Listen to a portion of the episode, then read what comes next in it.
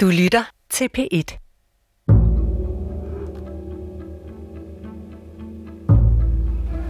Jeg tror ikke, der er mange mennesker, der har oplevet sådan nogle ting, som jeg har oplevet. Og det er ikke, fordi jeg skal gøre mig specielt interessant. Men det tror jeg altså ikke, der er mange mennesker, der har oplevet så mange forskellige mærkelige ting i livet.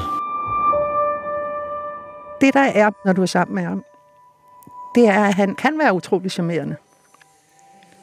Men kun i glimt. Jeg kan huske, at vi øh, en aften gik ud og spiste med ham, øh, med hans lille søn.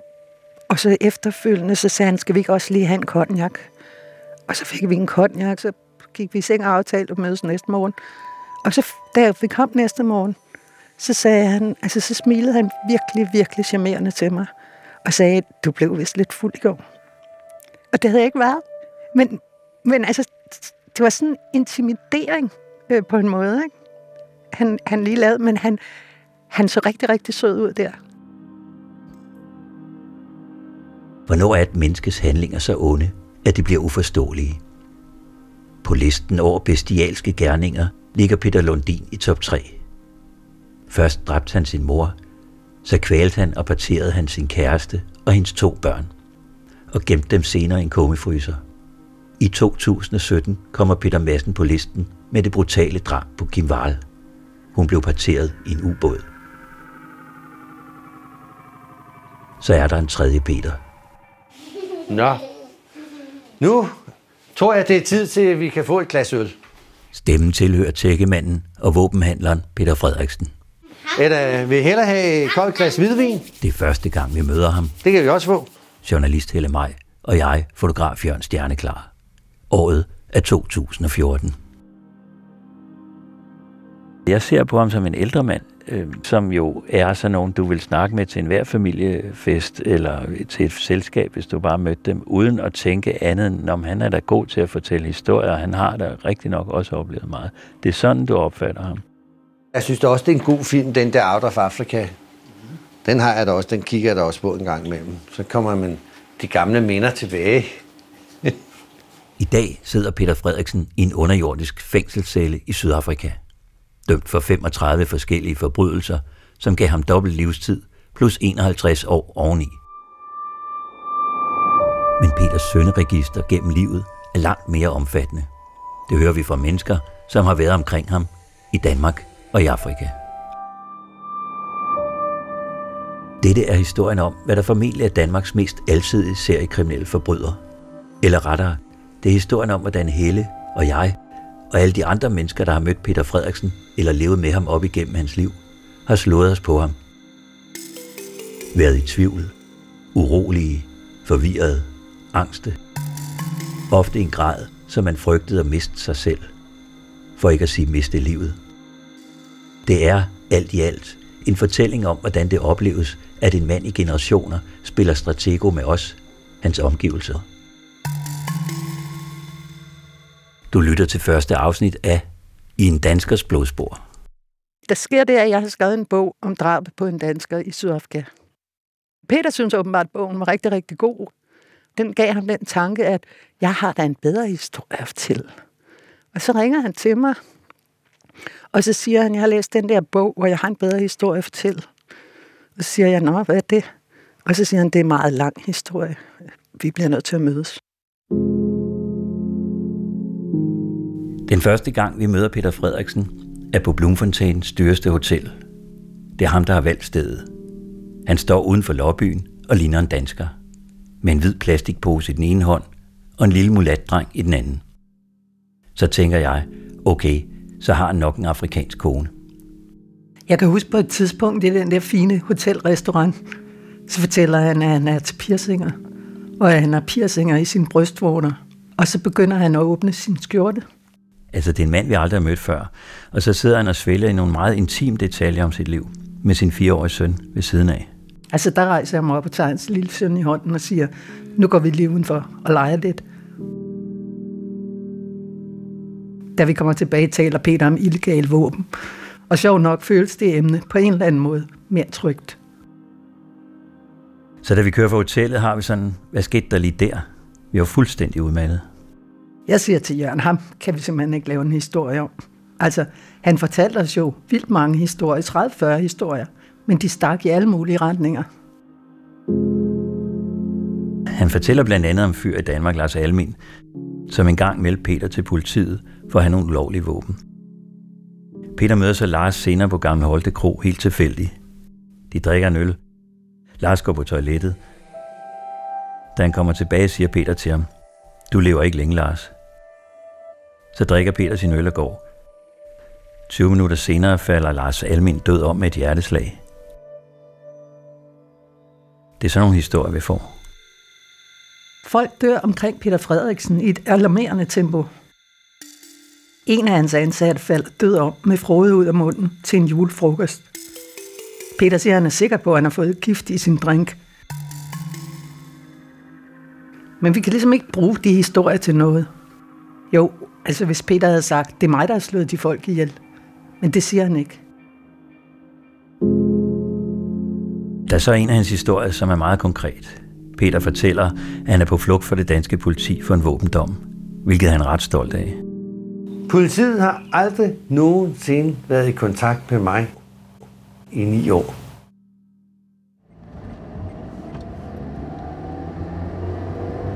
Den historie beslutter vi os at lave en radioudsendelse om. Så den 24. juni 2015 kører vi igen de 1100 km fra vores hjem i Cape Town op til Peter Frederiksen i Blumfontein.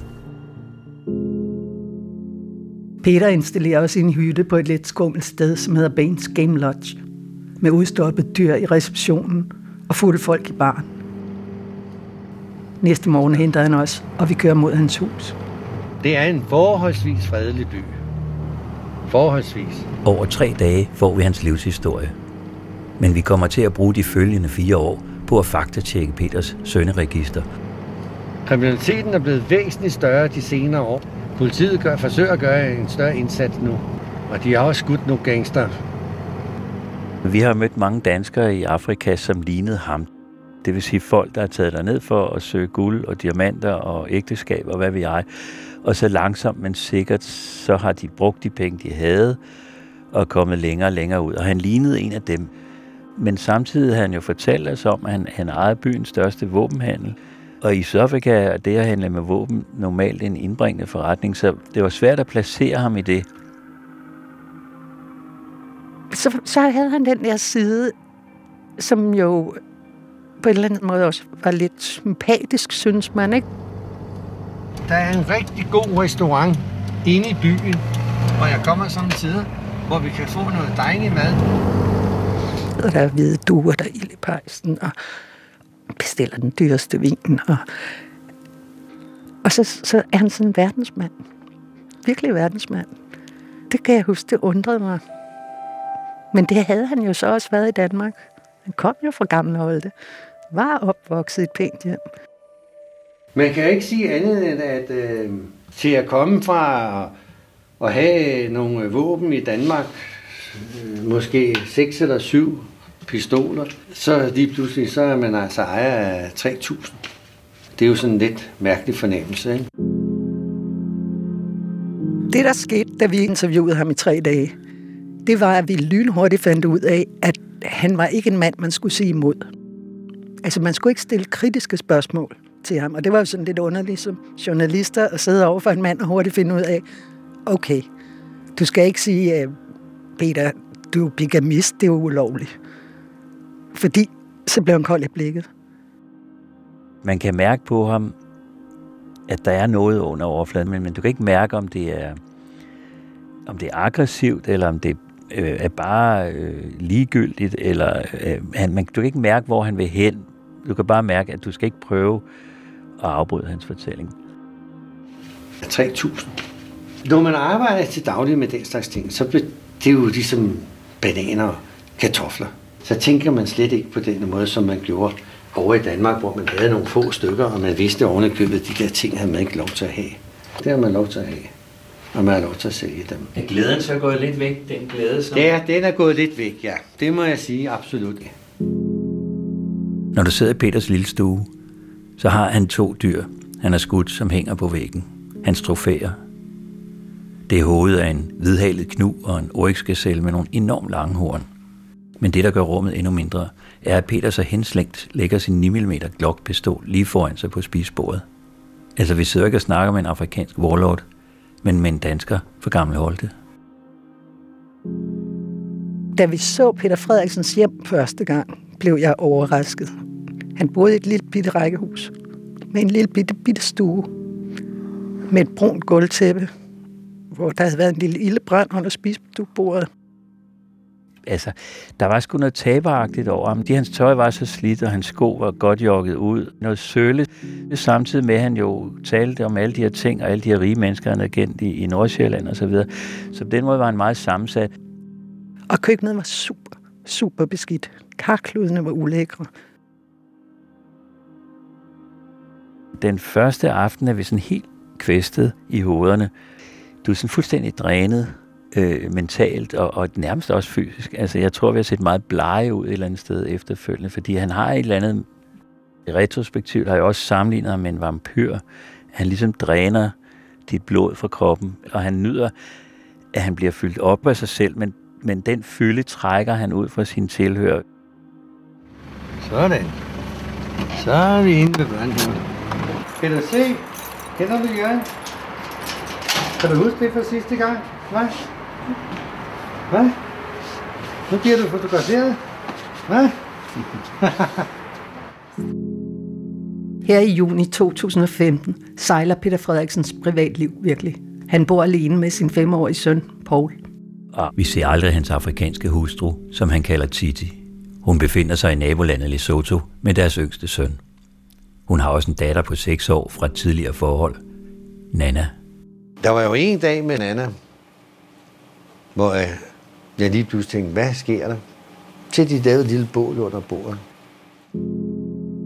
Peters forhold til sønnen Paul, øh, jeg kan vel bedst beskrive det som akavet. Men jeg tænker, at det er aldersforskellen. Peter er 63 år, sønnen kun 5. Peter er ikke typen, der sætter sig ned på gulvet og leger med sin søn. Paul, hvad laver du? Hvem har givet dig lov til det? My popcorn, my popcorn. Jeg kan huske, at vi en dag sidder i stuen, og Peter Frederiksen viser os en video. Det er sådan en reklamevideo om Peters tækkefirma tilbage fra 1980'erne. The thatching style we know today goes right back to the 17th century. And ever since, the skills employed have been handed down by word of mouth from father to son. Så får lille Paul trykket på stopknappen. Jeg tror, at drengen bare vil skrue op for lyden, men i stedet kommer han til at trykke på den der stopknap. Og der ser jeg så i et splitsekund den Peter Frederiksen, som så mange mennesker siden fortæller mig om. Manden, der ikke vil stoppes. Han knaller fjernbetjeningen i hovedet på drengen. Paul skriger af smerte. Det er altså voldsomt, fordi Peter virker helt upåvirket. Han går ind for at finde noget af sit våbenskab, og så er det Helle, som sætter sig ned på gulvet og trøster Paul. Peter går faktisk ret tit ind i det gæsteværelse, hvor våbenskabet står. Han kommer ud med illegale diamanter, et Gestapo-politiskilt. På et tidspunkt inviterer han Jørgen med ind i rummet, og så kan jeg høre Peter sige, Det er så... Øh, det er Pauls lille revolver. Ej, jeg har da nogle ting. Så har jeg til den klokpistol, der har jeg et ekstra løb, hvor jeg kan putte en lyddæmper på. Og det siger altså ikke meget, når du bruger den. Her er lyddæmperen. og så spørger jeg, Hvad skulle du bruge en lyddæmper til? og så siger Peter Frederiksen, Ja, det er jo kun, når man likviderer folk. ikke andet og der burde vi jo være blevet bange, ikke? Eller bare tænke, what? Går han rundt og likviderer folk? Men det gjorde vi ikke. Det var lidt som om, vi var i en form for trance. Peter kunne sige nogle ret grusomme ting, men gør det på en måde, så du ikke tog ham alvorligt. Jeg forsøger jo at gøre mit bedste på grund af de børn der. Men øh, det er så ikke sikkert, at jeg kan gøre det. Vi må jo se. Vi må jo finde en løsning i hvert fald på de børn. Ja, Peter lægger ikke skjul på, at Titi er en dårlig mor. Sådan i det hele taget en kvinde, der er lidt flosset i kanterne. Hello? Yes, how are you? No, you know, I'm together with those uh, two people from Denmark. So we are actually on our way to uh, Impala Arms here. So I can phone you tonight. All right. Nej, det var sgu, det var Titi. Jeg tror, hun føler, hun føler dybest, dybest øh, inde i, i hende selv, at øh, hun- hun har ikke været nogen pæn kvinde over for mig. Med at gå til politiet og få mig arresteret og alle de ting der. Han fortæller ikke direkte, at han er gift med en prostitueret. Og hun ved jo også godt selv, hun kan jo ikke blive ved med at, at Men han antyder det. have en karriere. Altså, hun bliver jo ældre også, ikke? Og, og, og da jeg mødte hende, var hun jo en meget smuk kvinde. Det var hun. Men hun er taget på i vægt og fået en lidt stor numse, ikke? Men øh, har jo meget henrivende ansigt stadigvæk. Og også en flot krop. I dag har jeg det virkelig dårligt med, at jeg ikke kunne gennemskue Peter Frederiksen. Altså, når jeg lytter til vores interview med ham, vi har over 12 timers bånd, så er det jo nærmest pinligt, at vi ikke kunne se igennem ham. Der er især en sekvens, hvor han taler om Titis datter Nana, som på det tidspunkt er 6 år gammel. Selv hendes datter føler jeg er utroligt ondt for. Hun har aldrig behandlet den datter ordentligt, siden hun blev født. Og sidste gang, hvor vi var derovre, ikke? Nana, hun kom jo over til mig, og hun græd, og hun græd. Og hun tog sig ind til mig ikke? og siger, Peter, du er den eneste, jeg kan tale med. Så bliver man sgu blød om hjertet, ikke? Og hun har været her sammen med Paul i to uger. Alting gik perfekt. Altså, det er jo klamt at høre på i dag. Men da han siger det, der ved vi jo ikke, hvad han har udsat Nana for. Nå, nu laver vi en plan med hensyn til den frokost. For jeg har da købt sådan lidt godt ind. Den sidste dag, vi er sammen med Peter, har han købt ind til en fin frokost. Der er laks og rejer, og så er der en gåselever paté fra Sverige. Han siger, at han har gemt den til en helt speciel dag, og den dag er i dag. Og så lige inden frokosten viser han os to fotos. Nogle af de ting der, som jeg jo øh, også ikke sådan, altså viser jeg jo ikke til nogen. Men det kan jeg jo vise til jer. Det er med de omskæringer. Det billede billeder af to kvinders blodige underliv. Jeg kigger dårligt på dem, før jeg smider dem med bagsiden op af på bordet, så hans lille søn ikke skal se dem. For han sidder jo med os i stuen.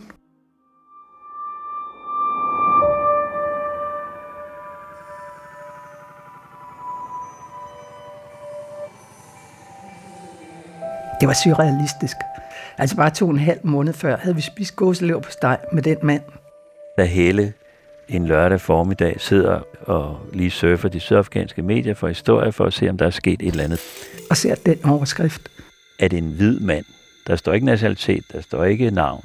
Der står, at han er blevet arresteret med 21 kvindelige kønsorganer i dybfryseren. Der ved Helle jo med det samme, at det er Peter Frederiksen. Da det går op for os, og det gør det på et splitsekund, at han er en helt anden mand, end den vi troede han var, så er det jo svært at forholde sig til sådan lige her og nu, at manden skulle have 21 kvindelige kønsorganer liggende i sin dybfryser. Den mand, vi har siddet og spist frokost med den sidste dag, vi interviewer ham, der havde vi jo begge to, hvad fanden er det, vi har spist? Fordi hvorfor har du noget liggende i din fryser? Hvis du har det liggende i din fryser, så er det nok noget, du vil spise på et tidspunkt. Det gør alle vi andre, hvis der er noget kød, eller nogle grøntsager, eller noget is. Så er det jo fordi, det skal indtages på et tidspunkt. For os bliver det nærmest en besættelse at finde ud af, hvad der er sket i Peter Frederiksens liv.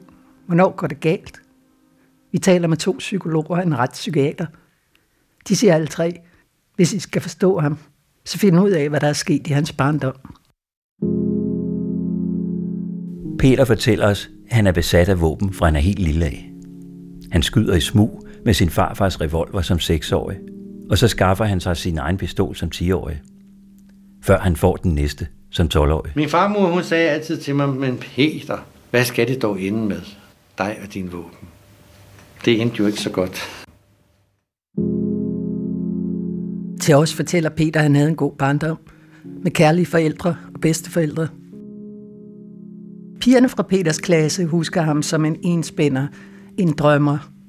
Drengene siger, at han gik vildt meget op i våben og 2. verdenskrig. De husker også, at han i 6. klasse begyndte at pirse dem i ørerne med en nål, varmet over en gaslighter. Karsten fra klassen fortæller mig, at det ikke handlede om at få en ring i øret. Det var snarere, at man ikke turde sige nej til den smerte, Peter ville udsætte en for.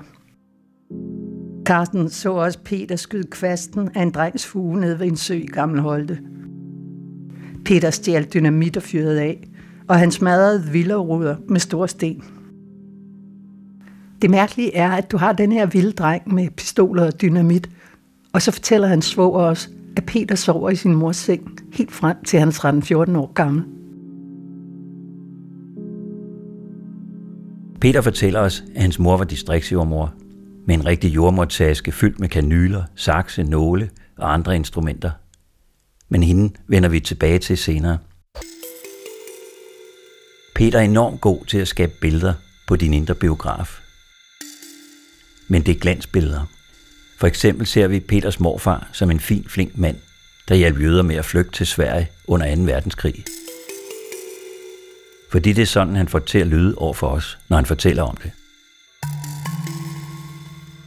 Jane Horney boede hos min øh, morfar, som havde en ejendom oppe i Tibirke, en gård, Poppelgården, og øh, han var øh, dommer på daværende tidspunkt under krigen, Christian Junior, og øh, hun boede der mange gange, Jane Horney, og øh, hun reddede utrolig mange jøder fra øh, Gilleleje over til Sverige.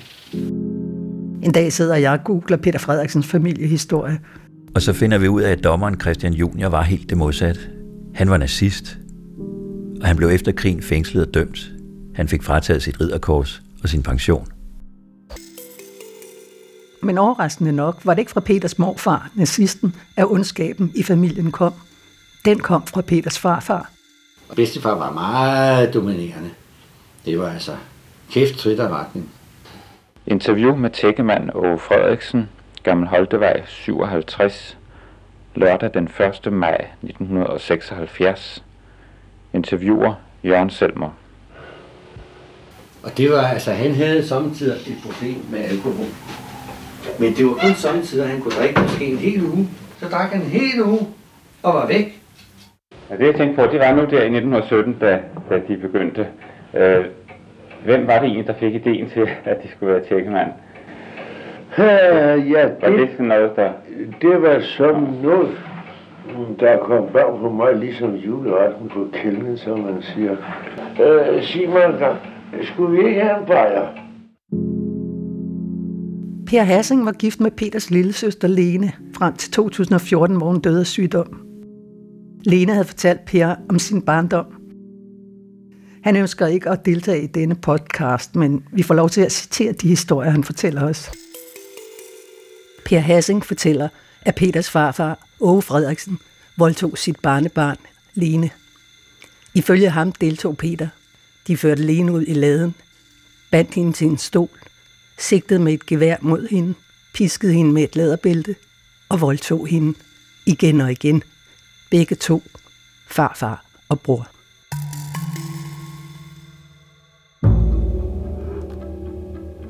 Ikke overraskende fortalte Peter os aldrig om, at han sammen med sin farfar voldtog sin lille søster. Han nævner hende faktisk kun én gang, og det var, da han fortalte, hvordan hun døde. Til gengæld bekræfter Peters lillebror, Niels Frederiksen, over for os i telefonen, at Lene var udsat for incest. Han ærger sig over, at han aldrig meldte sin farfar til politiet.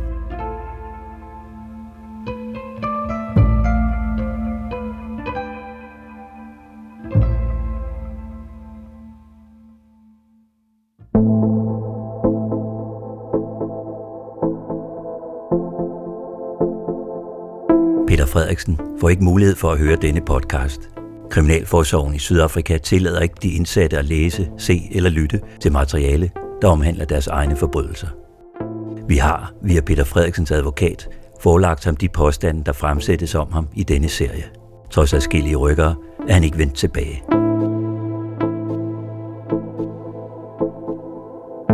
Lyt med på andet afsnit, hvor Helle taber vejret, da hun modtager en krokodilleskinstaske og en hvid pose fra sydafrikansk politi. Politiet beder Helle afkode indholdet.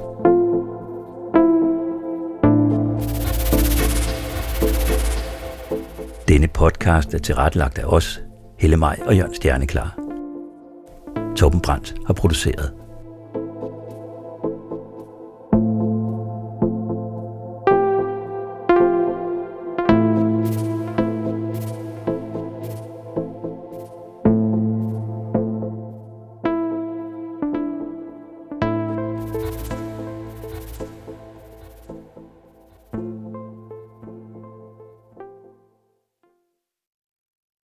Du kan høre flere P1-podcasts i DR's radio-app.